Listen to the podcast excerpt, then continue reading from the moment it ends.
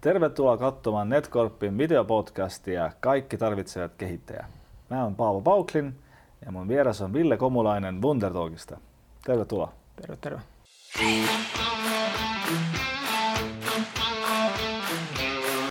Ville, sä oot ollut ohjelmistokehittäjä noin 20 vuotta. Ja nyt oot opet- perustaja ja myös operatiivinen johtaja Wundertalkissa. Aika, aika pitkä ura just kehittäjän puolella ja olet nähnyt erilaista asioita. Että kerropas vähän, kuinka sun ura alkoi ja, ja mitä on sen aikana tehty? Kyllä se niin uran alku varmaan menee kuitenkin sinne ihan C64, kun oli 10-vuotias ja sieltä se kipinä on lähtenyt tekemiseen ja, ja, ja koodaamiseenkin jossain määrin, mutta sitten uran alku tuossa parikymmentä vuotta sitten, niin kun aloitti yliopistolla opiskelut, niin heti ensimmäisen toisen vuoden jälkeen sitten siirryi tuommoiseen pienehkö tuotestartuppiin hommiin ja siellä sitten kädet, kädet saveen ja tiukasti vaan javaa ja webbiä ja tietokantoja nakuttaa ja siitä sitten se on mennyt aika paljon eteenpäin toimiala, että pariskymmenessä vuodessa on tapahtunut tosi paljon niin, niin kuin teknologisesti kuin siinä, että miten tekemisen mallit on kehittynyt, plus sit se, että miten asiakkaat ymmärtää nykyisin ITtä aika paljon enemmän, vaikka muutos on edelleen kova, niin mm-hmm. nämä kaikki on mennyt kovaa vauhtia eteenpäin. Mm-hmm.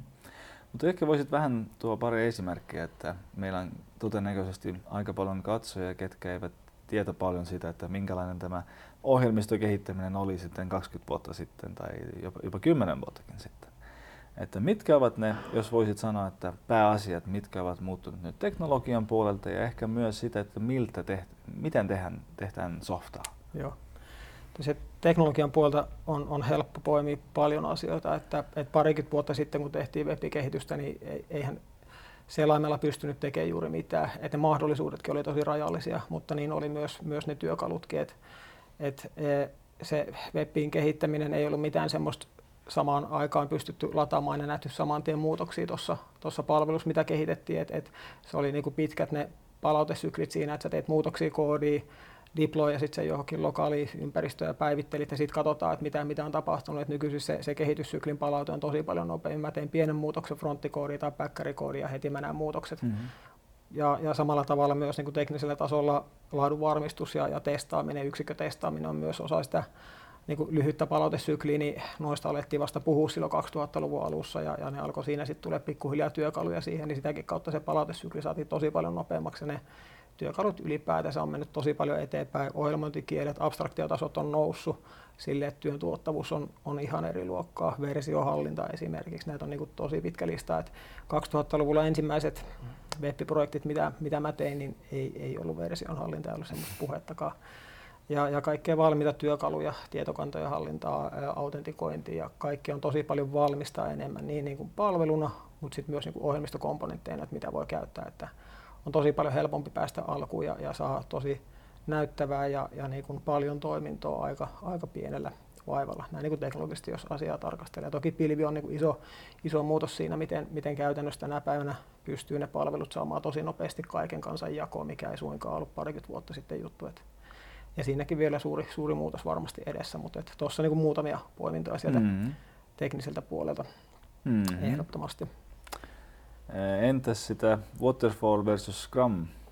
Joo, sitähän se, sitä Waterfallia pitkälti oli silloin 2000-luvun alussa oli tosi kova tarve koittaa määritellä etukäteen se, se ratkaisu tosi mm-hmm. tiukkaan ja, ja aika usein vielä sille, että käyttäjä aika vähän siinä kyseltiin, että, että miten tämä haluttaisiin toimivan, vaan koitettiin itse arvailla ja speksata tarkkaan, että millainen, millainen palvelu, millainen toiminto tehdään ja sitten yritetään testata se mahdollisimman hyvin etukäteen, koska ne ei ollut esimerkiksi tuommoista SaaS-ajattelua, että verkosta jaellaan kovin paljon vielä palveluita, niin, niin sitten sun piti olla CD-levyllä toimittaa softa asiakkaalle, niin siinä ei oikein voinut olla bugeja ja sitäkin kautta se palautesykli oli sitten ihan, ihan tosi, mm-hmm. tosi hidas. Ja, ja oli semmoinen vahva usko myöskin, että että niin kun prosesseilla ne, ne asiat saadaan kuntoon, eikä niinkään välttämättä sille, että luotetaan ihmisiin ja kehitetään teknologioita ja työkaluja, jotka niin kun auttaa meitä kohti semmoista ketterää ja, ja niin kun lyhyen palautesyklin toimintamallia. Et se on ehkä se, se niin kun isoin ajattelumallin muutos. Niin kun tänä päivänä mm-hmm. pystytään mm-hmm. niin kun isommatkin organisaatiot ja yritykset uskaltaa tehdä tuommoisia ketteriä kokeiltuja. Et, et pystytään jopa puristaa pari viikon pätkään, joku, joku, jos on bisnesidea, tehdään siitä semmoinen tekninen kokeilu, joka saadaan pienelle osalle heidän käyttäjiä ja sitten katsotaan, että vetääkö tämä markkinassa, onko mm-hmm. tälle kysyntää ja sitten aletaan laajentaa, laajentaa sitä ajatusta tai sitten ajetaan se alas ja kokeillaan uutta ideaa. Tämmöistä niin ajattelu ei, ei missään määrin koskaan aikaisemmin ollut, että, että se oli semmoista, että on, on niin kuin iso budjetti ja investointia. Mm-hmm. Projekti oli, oli se yksi kulu, mikä alussa nähtiin ja sitten ei ehkä sen jälkeen nähty, että on jatkokehitystä. Mm-hmm. Ja, ja nykyisin sitten se on, se on enemmän silleen, että niin kuin ideaalitilanteessa, missä aika monet organisaatiot on, että, että se projekti on vaan niin kuin kulukin mielessä yksi osa sitä ja sitten se on niin kuin jatkuvaa, siinä tulee jatkuvaa kulua, mutta jatkuvaa arvoa ja sitä kehitetään kuitenkin koko ajan eteenpäin sitä palvelua. Että se, se niin kuin investointimallikin on muuttunut aika pitkälti, mm-hmm. että ennen tehtiin projekteja, nyt tehdään tuotteita, millä mm-hmm. on niin kuin jonkunlainen elinkaari ja se, se niin kuin on osa niin kuin isoa kokonaisuutta. Mutta käyttekö, tai missään tapauksessa tänä päivänä käytetään waterfallia? Onko semmoisia? No en ole itse törmännyt, mutta kyllähän semmoisia jonkunnäköisiä ilmentymiä siitä on, että et, et, mä olen monta kertaa maininnut, että se palautesykli on tosi tärkeä, mm-hmm. sen mhm. pitäminen tosi lyhyenä ja, ja siinä se niin Agile-kehityksen yksi kantava idea mun mielestä on, että, että se tekeminen on iteratiivista. Mm-hmm. Me tehdään joku aika, aika niin kuin valmis niin kuin jopa kokonaisuus siten, että se, se on niin kuin toiminnoltaan kohtuu kasassa, mutta se on niin kuin aika vajavainen sieltä sun täältä ja sitten me kerroksittain tehdään siihen koko ajan lisää sinne sun tänne ja, ja vähän palasia lisää versus, että et, tuossa vesiputousmallissa aika usein mietitään, että se on niin kuin inkrementtejä, että meille se projekti jaetaan vaikka – kuuden kuukauden projekti mm.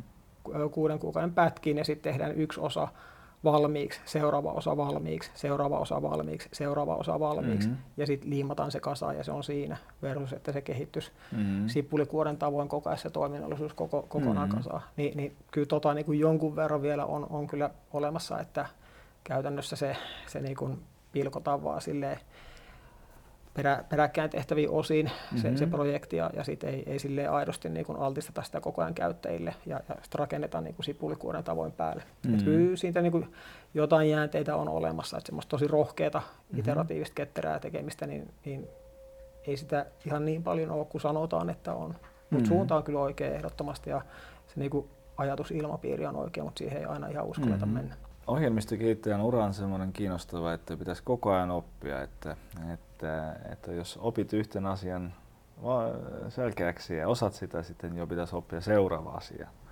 Että onko ollut paljon oppimista 20 vuoden aikana?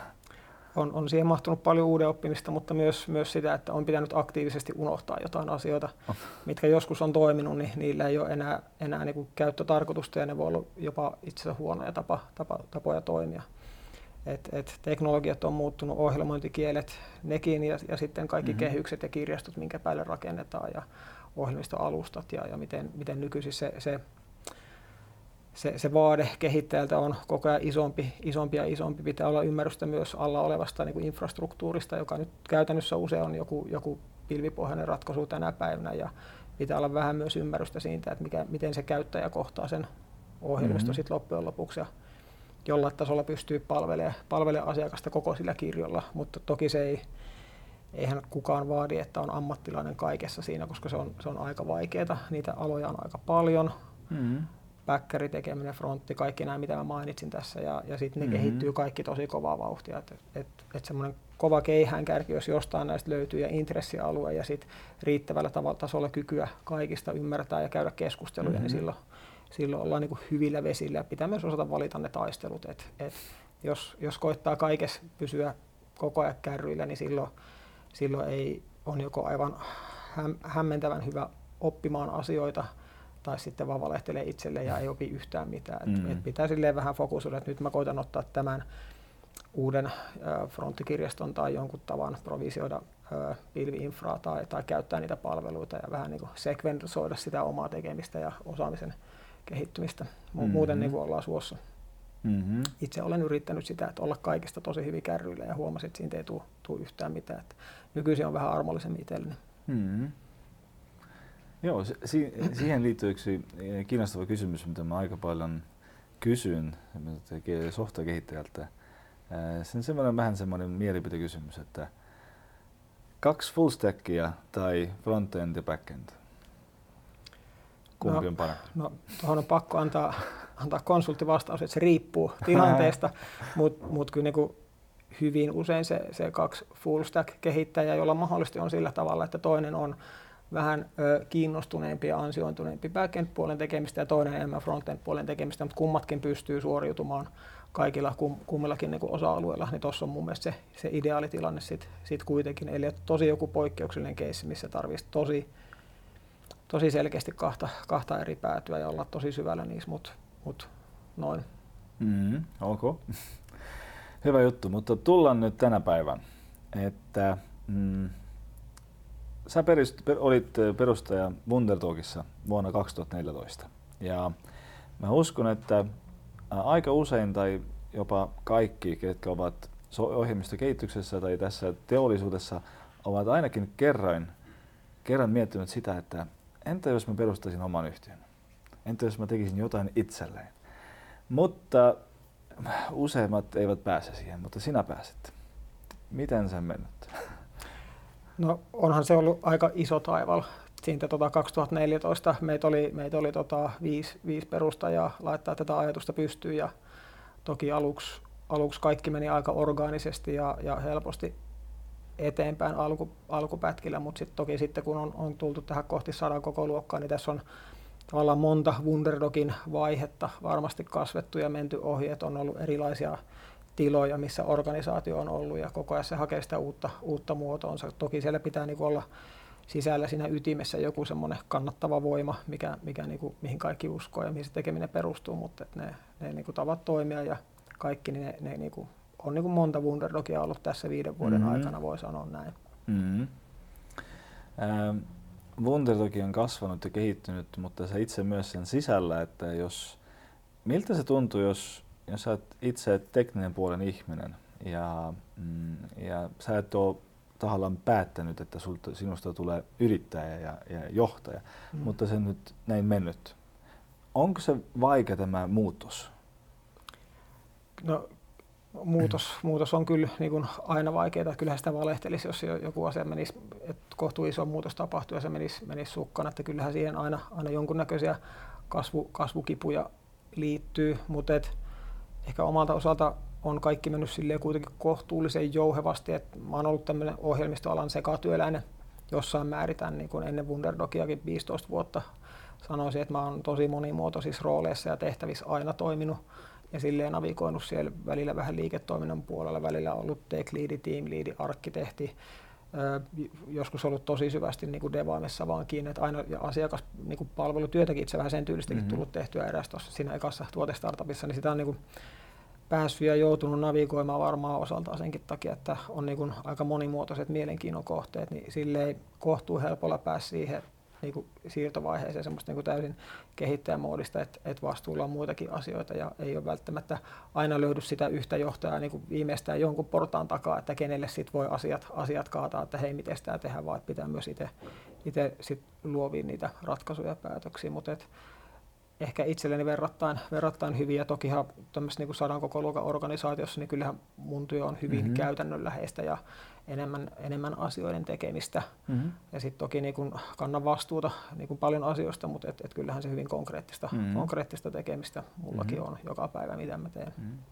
Mutta mitä CEO teidän yrityksessä tekee? Mikä, miltä sun päivä näyttää? Mistä sä oot se, se päivät on, on tosi monimuotoisia, niin kuin sanoin, mutta et ehkä semmoista kolme selkeintä asiaa, mitkä sieltä nousee, niin mitkä on myös meidän liiketoiminnan ytimessä, niin on, on toki tota, se asiakastyö, se, se tota, konsultointi, mitä meidän konsultit tekee, mitä, mitä valtaosa meidän porukasta on.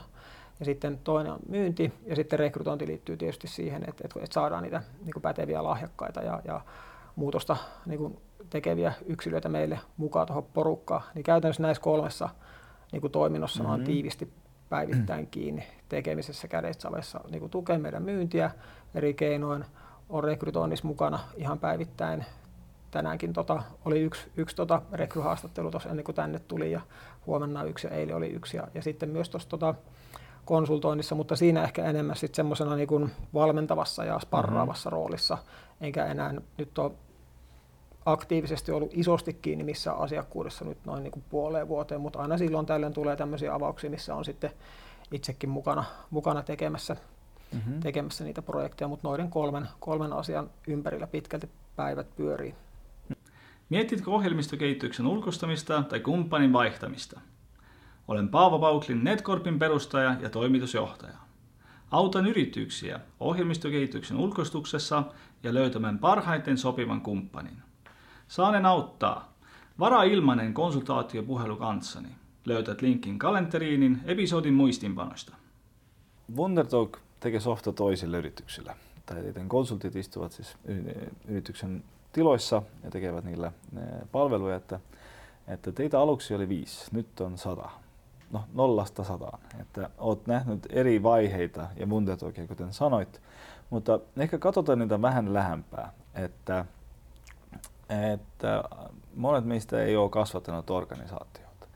Että onko siellä, tai, tai mistä mm, numerosta tai kuinka paljon ihmisestä tulee erilaiset vaiheet, että onko se joku semmoinen, että, että yhtälö lailla, millä aloititte, voi mennä noin 20 ihminen asti, sitten pitäisi vaihtaa jotain ja sitten seuraava askel tuli jossain muussa. Onko se, onko se ollut semmoisen selkä tai mi, milloin ne isommat muutokset ovat tapahtuneet?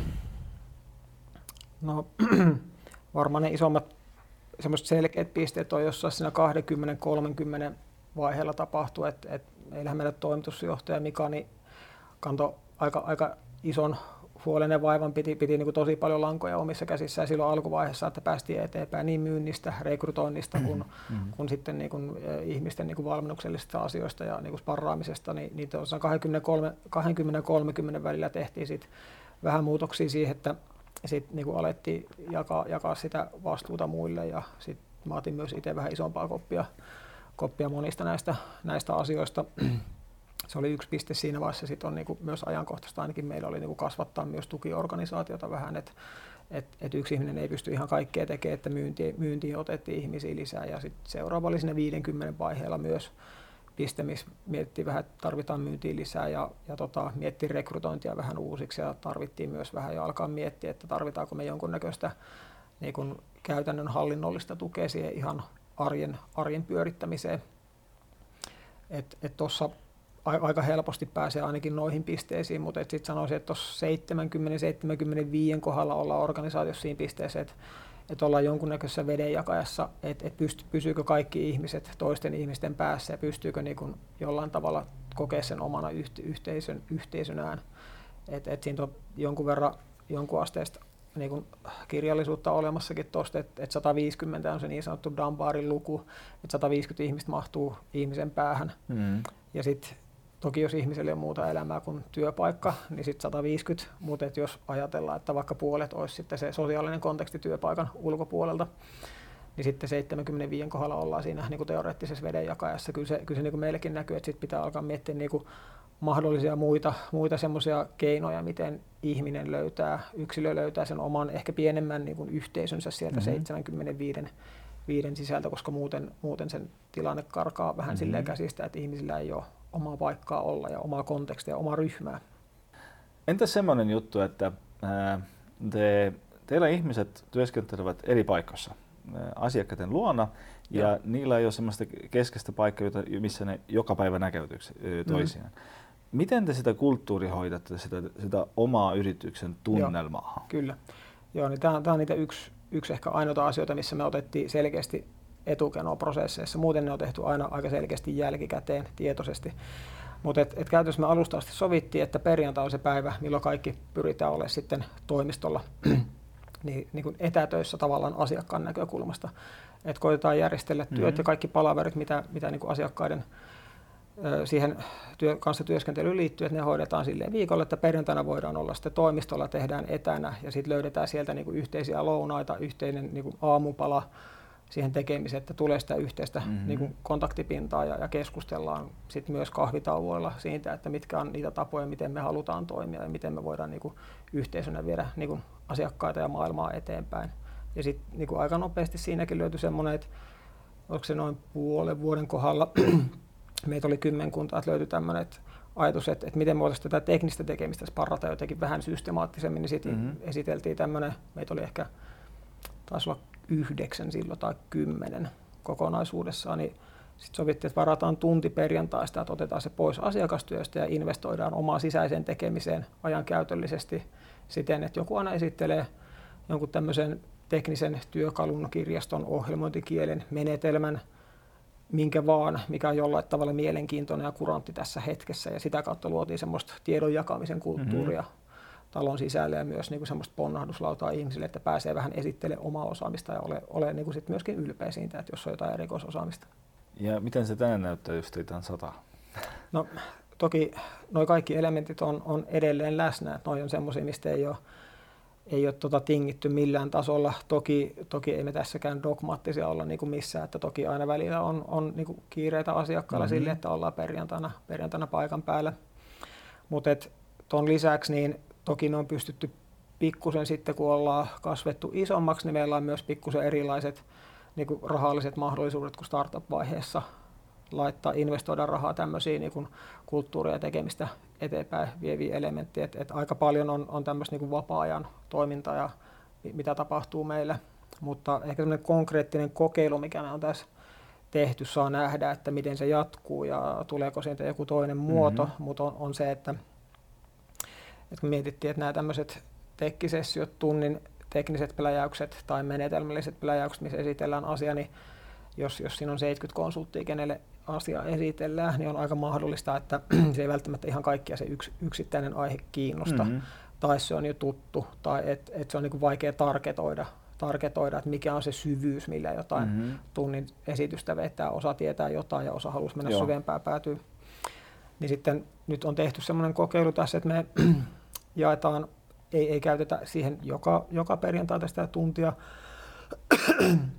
vaan mieluummin sitten jakaudutaan tämmöisiin pieniin, pieniin ryhmiin mm-hmm. ja jakannutaan tarkoittaa sitä, että täysin itseohjautuvasti, että, että ihmiset käyttää joka toinen viikko aikaa siihen, että muodostaa oman ryhmänsä oman miele, ammatillisen mielenkiinnon ympärillä käytännössä siten, että laitetaan Slackiin kanava pystyy, missä, että okei, mulla on tämmöinen ajatus, että Rust-ohjelmointikieli kiinnostaa. Haluaisiko joku muu liittyä tähän tämmöiseen mm-hmm. viiden viikon jaksoon, että mennäänpäs vähän syvemmälle Rust-ohjelmointikieleen. Mm-hmm tai serverless-teknologiaan tai Kubernetes mm-hmm. tai, tai, tai joku muu tämmöinen aihe. Siellä oli myös tämmöisiä aika paljon niin kuin menetelmällisiä mm-hmm. aiheita, aiheita myös siellä joukossa, mutta näin saatiin sitten luotua semmoista mm-hmm. niin pienempiä ryhmiä. Meillä taisi olla yhteensä, jos nyt oikein muistan, kahdeksan kappaletta. Tämä ei sinänsä ollut mun, mun niin aloite, mä en ihan tarkkaan muista yksityiskohtia, että oli sitä kahdeksan vai yhdeksän, mutta et kuitenkin kahdeksan ryhmää mm-hmm. noin, missä oli noin kolmesta, taisi olla jopa kymmenen ne ryhmän koot. Ja siellä sitten ihmisille löytyy sellainen mahdollisuus, että okei, nyt tästä löytyy niin kuin joku tämmöinen porukka ja yhteisö, missä mä ajattelen ehkä samanhenkisesti, tai on ainakin samoja intressejä, jos ei muita.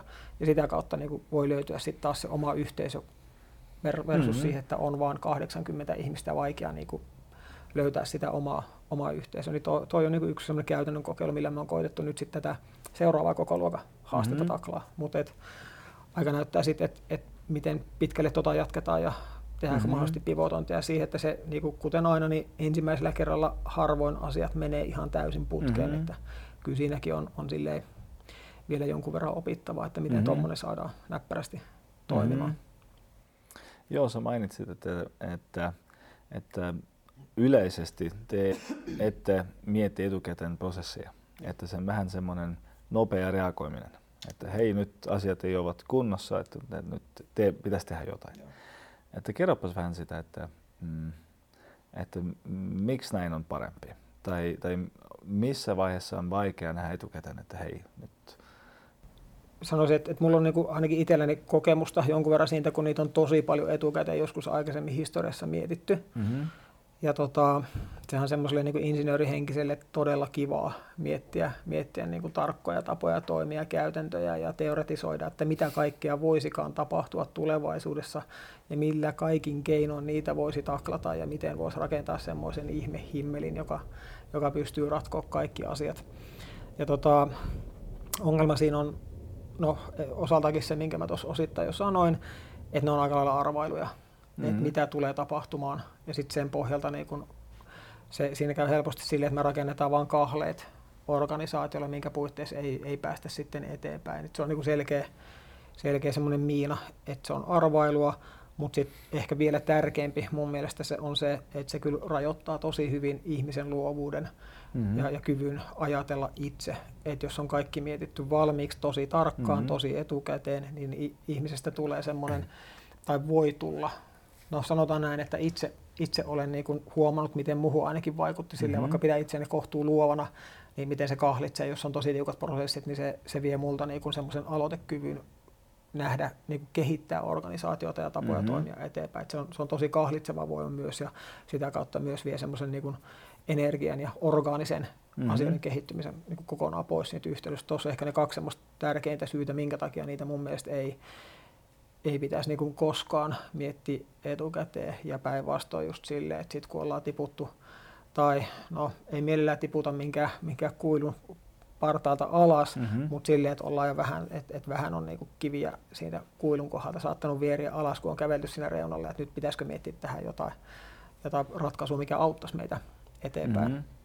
Ja, ja tuossa ehkä tulee sitten se organisaation koko luokan hyöty ja, ja prosessit on, on mun mielestä niin kuin mahdollista ja ehdottomasti kun niitä oikein käytetään, ne, ne on niin kuin tapoja toimia, mitkä vapauttaa meidät siitä kahleesta, että on joku yksi ihminen, joka päättää tai sanoo, että miten pitää toimia. Mm-hmm. Ne asettaa semmoisen kentän, niin vähän niin kuin jalkapallokentän, minkä rajoitteissa ja puitteissa toimia ne säännöt, ja sen mukaan sitten luovitaan niitä ratkaisuja, ja niin kuin, niin kuin jalkapallostakin näkee, niin, niin aika lailla erilaisia pelejä yleensä tapahtuu, mm-hmm. vaikka kuitenkin säännöt ja puitteet on samat, että mm-hmm. et se antaa mm-hmm. tosi paljon sitten mahdollisuuksia niin kuin onnistua mm-hmm. ja, ja tehdä siitä myös ihan hauskaakin jopa. Mm-hmm. Mutta miten sä huomaat, pitäisi olla, että, että jotain pitäisi nyt muuttaa tai, tai jotain pitäisi tehdä toisiin, koska pitäisi olla aika hyvä gut feeling siinä maissa. Että mun kokemukset ovat semmoiset, että, että suomalaiset verrattuna keski-eurooppalaisen eivät anta kovin paljon palautetta tai eivät halua suoraan antaa. Joo, kyllä. että miten nyt sä huomaat satan ihmisen organisaatiossa ja ne eivät joka päivä sun lähellä. Joo. Että hei, nyt pitäisi jotain tehdä toisin. Kyllä, no tuossa tota, no on, on pari, yksi ehkä tärkeintä on se, että se on niinku osa, osa niinku sitä, että minkälaisia ihmisiä rekrytoidaan taloon. Ja sitten, että kyllä me siinä niinku painotetaan paljon sitä, että on semmoista niinku halua ja kykyä niinku ajatella itsenäisesti ja ehdottaa ratkaisuja, olla, olla niin kuin proaktiivisia ja niin kuin nähdä myös niitä haasteita ja mm-hmm. ongelmia. Sekin on tärkeää, että niitä pystytään nostaa esiin. Niin se on se, on niin kuin se yksi, mihin se kaikki niin kuin rakentuu, koska eihän sitä voi ihmisiltä odottaa proaktiivisuutta, jos sitä ei jollain tasolla ole niin kuin vähän jo olemassa ihmisellä. Mutta sen lisäksi toki pitää olla semmoinen turvallinen ympäristö, mikä, mikä niin kuin toivottaa tervetulleeksi kaikki niin kuin kritiikinkin tekemistä kohtaa. Ja, ja sitä me ollaan sitten yritetty kyllä rakentaa, että, että mahdollisimman paljon sitä palautetta riippumatta siitä, että on, onko ne nyt aina niin kuin hyviä juttuja vai huonoja juttuja, että niitä niin kuin avoimesti kerrotaan, koska se on mm-hmm. niin kuin mhm. ainut tapa kehittyä. Mm-hmm. Ja sitten toki, toki se, että no, se, kaikessa yksinkertaisuudessa niin kuin mikään ei mene eteenpäin, jos ei, jos ei niin kuin jollain tavalla sitä, sitä niin kuin kriittisesti mm-hmm. tarkastella ulkopuolelta mm-hmm. ja kun sitä sisäpuolelta oikein pysty tarkastelemaan. Niin tuossa mm-hmm. on niin kuin asia, mitä mä aina, aina kerron kuusia aloittaa, että, että nyt pien, pien vaatimus ja toivekin sen suhteen, että sä nyt tuut ulkopuolelta tähän taloon, me ei nähdä näitä ongelmia ja haasteita, mm-hmm. osa käytännöstä voi näyttää tosi typeriltä ja pöljiltä. Mm-hmm. Se voi johtua siitä, että ne toimii meillä silloin, kun me oltiin kymmenen, ei enää kun ollaan sata. Joo. Niin tota, kyllä, kyllä siihen niin aktiivisesti kannustetaan ja sitten toki niin rekrytoinnissa sellainen kulma, että on niin kehitysmyönteisiä ja orientoituneita ihmisiä, jotka haluaa viedä asioita eteenpäin ja sitten luodaan semmoinen mm-hmm. hyvä, hyvä turvallinen ympäristö siihen. Niin toki jonkun verran sitten tietysti mielellään jotain vähän monimutkaisia teknisiä vimpaimiakin siihen, että miten sitä palautetta ja mm-hmm. niin eri, eri kanavista saataisiin tulemaan ja, ja niitä, niiden puitteissa on jonkun verran kokeiltu, mutta mm-hmm. et, et, tota, erilaiset niin julkiset Slack-kanavat ja sitten privaattikanavat ja ollut pieniä tämmöisiä ää, viikoittaisia ää, istuntojakin, mihin on sit niinku voinut tulla vapaasti kertoa, niinku, jos mm-hmm. on joku, joku tosi pahasti, pahasti pielessä tai pitäisi korjata. Ja toki sitten mm-hmm. myös yritetään proaktiivisesti kysellä ja kuunnella olla koko ajan pulssilla mm-hmm. sitten sen suhteen, että miten menee. Mutta et, et siinä sitten tulee vähän se haaste, että et mä en voi olla kysymässä sadalta ihmiseltä, että Joo.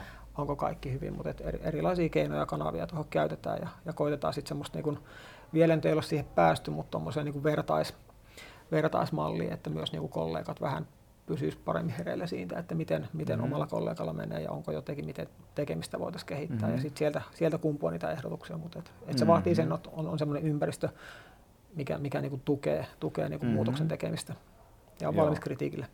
Että turvallinen ympäristö, että saat tietoa ihmisiltä ja myös äh, semmoinen mielipide, että ko- koko ajan olla haastavassa tämän päivästä systeemiä. Että Joo. hei, teemmekö oikea asia? Kyllä. Mm-hmm. Okay. Organisaatio kasvaa ja, ja sen omistajat ja johtavat näkevät sitä aika hyvin. Mutta mitä, mitä se tarkoittaa ihmiselle, ketkä tulee organisaation, mitä kasvaa? Tai, tai miten se vaikuttaa sitä työtä, jossa työskentelet viiden ihmisen yrityksessä, 50 tai 100 ihmisen yrityksessä. Että kerropas vähän sitä näkökulmaa, koska sit sä oot myös molemmalta puolelta sitä katsonut. Joo, kyllä.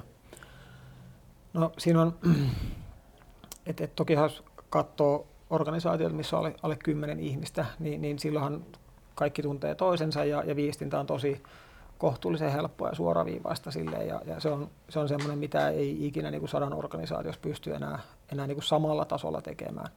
Et se on semmoinen asia, asia mistä niin kuin kärsii, mutta et samalla tavalla, että jos meitä on 5 tai 10, niin 5 ja 10 mielipidettä ja 50 niin kuin ajatusta ja teknologista kompetenssia on aika rajallinen joukko. Et sit, et jos mietitään niin yksilön näkökulmasta, niin et on aika paljon rikkaampi työyhteisö kuin meitä on nyt tällä hetkellä sata. Niin, niin kuin teknologisesti sitä, että mitä osaamista on ja siitä, että miten niin kuin ongelmiin lähestytään, minkälaisia ongelmanratkaisumenetelmiä ihmisillä on ja ylipäätänsä niin kuin, millaisia tulokulmia maailmaan on. Niin tuo, tuo, tuo niin kuin ainakin mulle tosi paljon rikkautta siihen, että mä niin kuin kasvan joka päivä niin kuin fiksummaksi ihmiseksi pitkälti sen takia, että, että mä niin kuin altistun tosi erilaiselle ajattelulle ja erilaisille niin kuin teknologisille suuntauksille, koska sitä, sitä rikkautta siellä on olemassa. Että se on, se on niin kuin semmoinen mun mielestä niin kuin mahdollistava voima tuossa ehdottomasti tuossa kasvussa. Ja toki sitten myös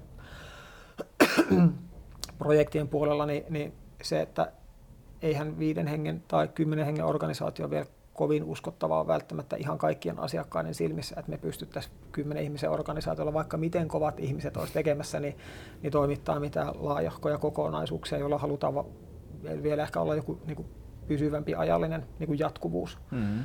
Mutta et, et sitten kun meitä on, on jo sata ja alkaa olla osaamista aika paljon ja projekteja tehty ja, ja tekijöitä niin paljon, niin me ollaan aika paljon uskottavampi toimia isoimmissakin hankkeissa, mitkä, mitkä monesti voi olla sit myös aika paljon haastavampia ja myös monimuotoisempia teknologiselta tekemiseltä ja sitä kautta se niin tarjoaa erilaisia niin kuin työ, työmahdollisuuksia, keikkamahdollisuuksia, uramahdollisuuksia tekijöille ja, ja, ja miten niin kuin kehittyä sitten.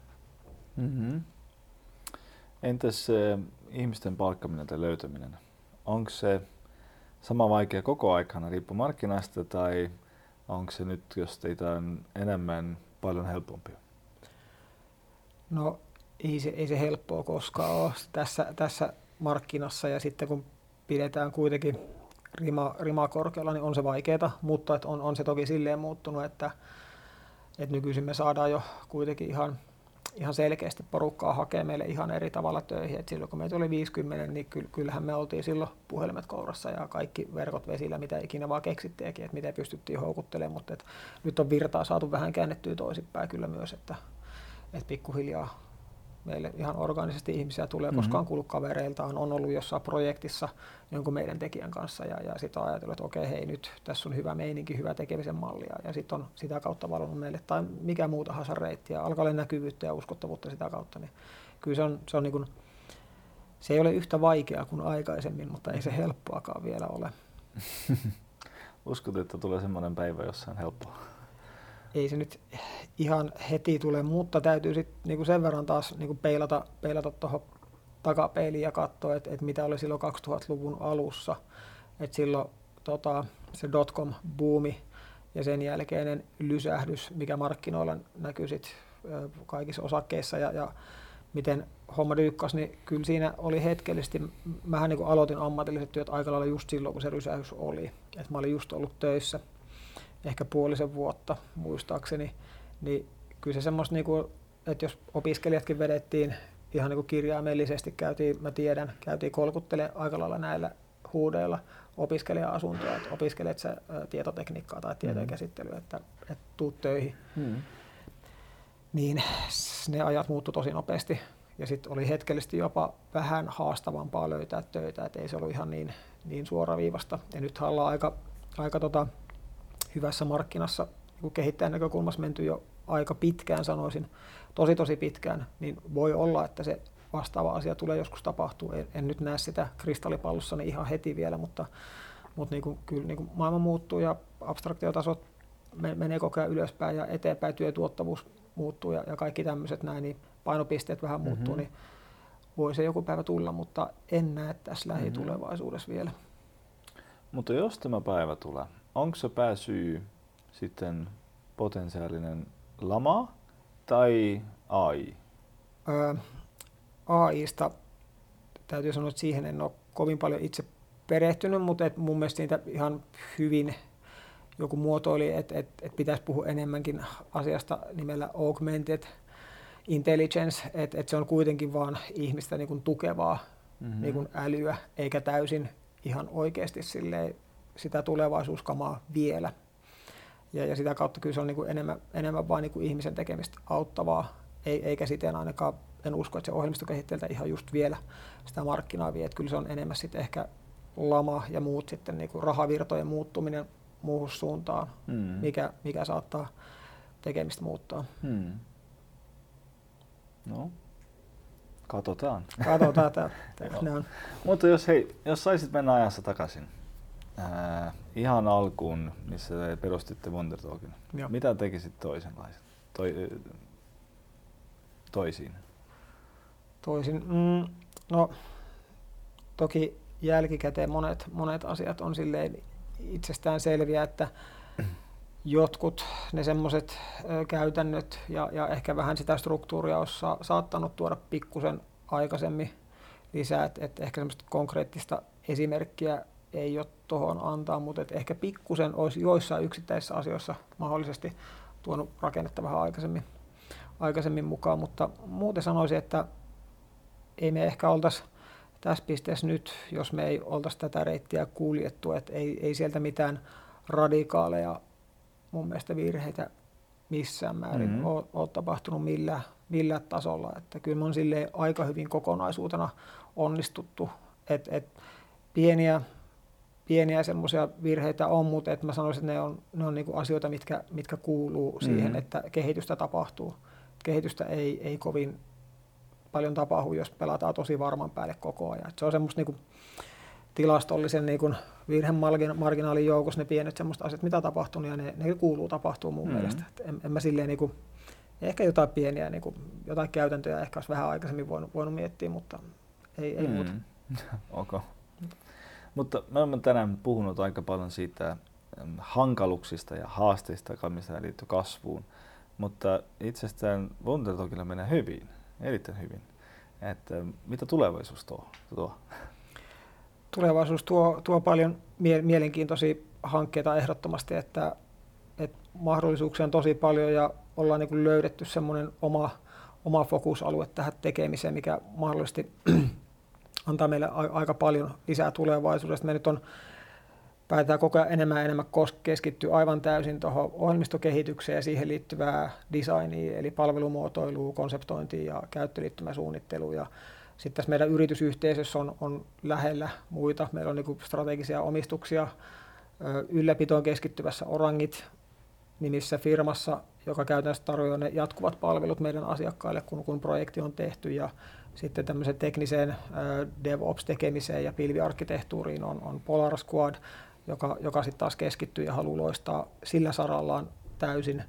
Ja, ja näiden kautta sitten meillä on huomattavasti enemmän mahdollisuuksia kaikissa mennä niin kuin yksilöityä olla tosi hyviä siinä yhdessä asiassa, mutta, mutta ottaa ne hyödyt tästä mm-hmm. verkostosta ja tarjota asiakkaille itse asiassa paljon enemmän kuin mitä Wunderdog on. Mm-hmm. Et silleen, sanoisin, että aika, aika niin kuin hyvillä fiiliksillä, että me pystytään tänä päivänä aika, aika kattava, kattava tarjous antaa meille asiakkaille siitä, että mitä kaikkea me pystytään toimittamaan. Ja, ja sitten me ei ole langettu siihen ansaan, tai no se on niin kuin toinen tapa organisoida toiminta, mutta että me niin kuin yhden katon alta yrittäisiin tehdä näitä kaikkia asioita. Siinä on ainakin mulla niin kuin historiassa huomannut sen, että sit niistä tulee erillisiä organisatorisia siiloja, ja vähän niin kuin firmoja oman talon sisään, mutta sitten sitä kuitenkin yrittää niin kuin niin kuin viestiä ja, ja pitää yhteisenä, yhtenä perheenä, niin se on, se on vähän mismatchi. Ni, niin mieluummin ne on niin kuin omia, omia organisaatioita ja sitten jokainen loistaa omallaan ja sitten sit se tarjoaa meille tosi hyvä ponnahduslauda siihen, että loppujen lopuksi meillä onkin ollakin aika paljon isompia kuin pelkkä Wunderdog ja sitä kautta niin kuin mielenkiintoisia, mielenkiintoisia projekteja varmasti edessä tämän kautta, koska me ei, ei jää enää vajaaksi tekeminen mistään. Hmm. Aika kiinnostavaa. Mutta lopuksi mä kysyisin sinulta semmoisen kysymyksen, että jos sillä toisella puolella on meillä kuuntelijat tai katsojat, ketkä miettivät, että ehkä ne tulisivat teille töihin, että miksi on hyvä työskentellä Wunderdogissa? No kyllä se homma lähtee ihmisistä ehdottomasti liikenteeseen. Että on, on paljon ihmisiä töissä, ketkä niin kun pitää, pitää teknologiasta ja, ja niin kuin ennen kaikkea sen, sen mahdollisuuksista, että miten se, miten se voi niin kuin muuttaa maailmaa.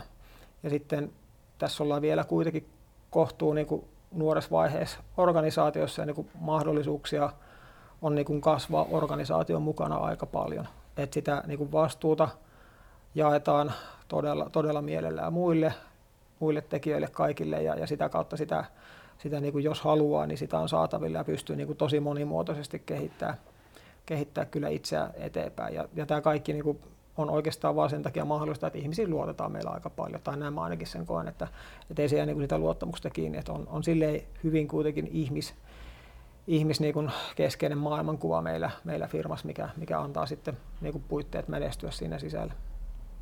Kuulostaa hyvältä. I'm sold. Milloin pannaan nimet paperi? mutta kiitos sulle paljon, että Joo. sait aikaa tulla meidän äh, sarjaan. Ja, ja kiitos myös kaikille, jotka kuuntelivat tai katsovat. Ää, muistakaa tilatkaa meidän kan- kanava, jos, jos tykkäsitte tästä, tai laittakaa kommentteihin kysymyksiä Villelle tai ehdotuksia, mistä voisimme puhua seuraavissa jaksoissa. Kiitos kaikille ja moi moi! Kiitos, moi!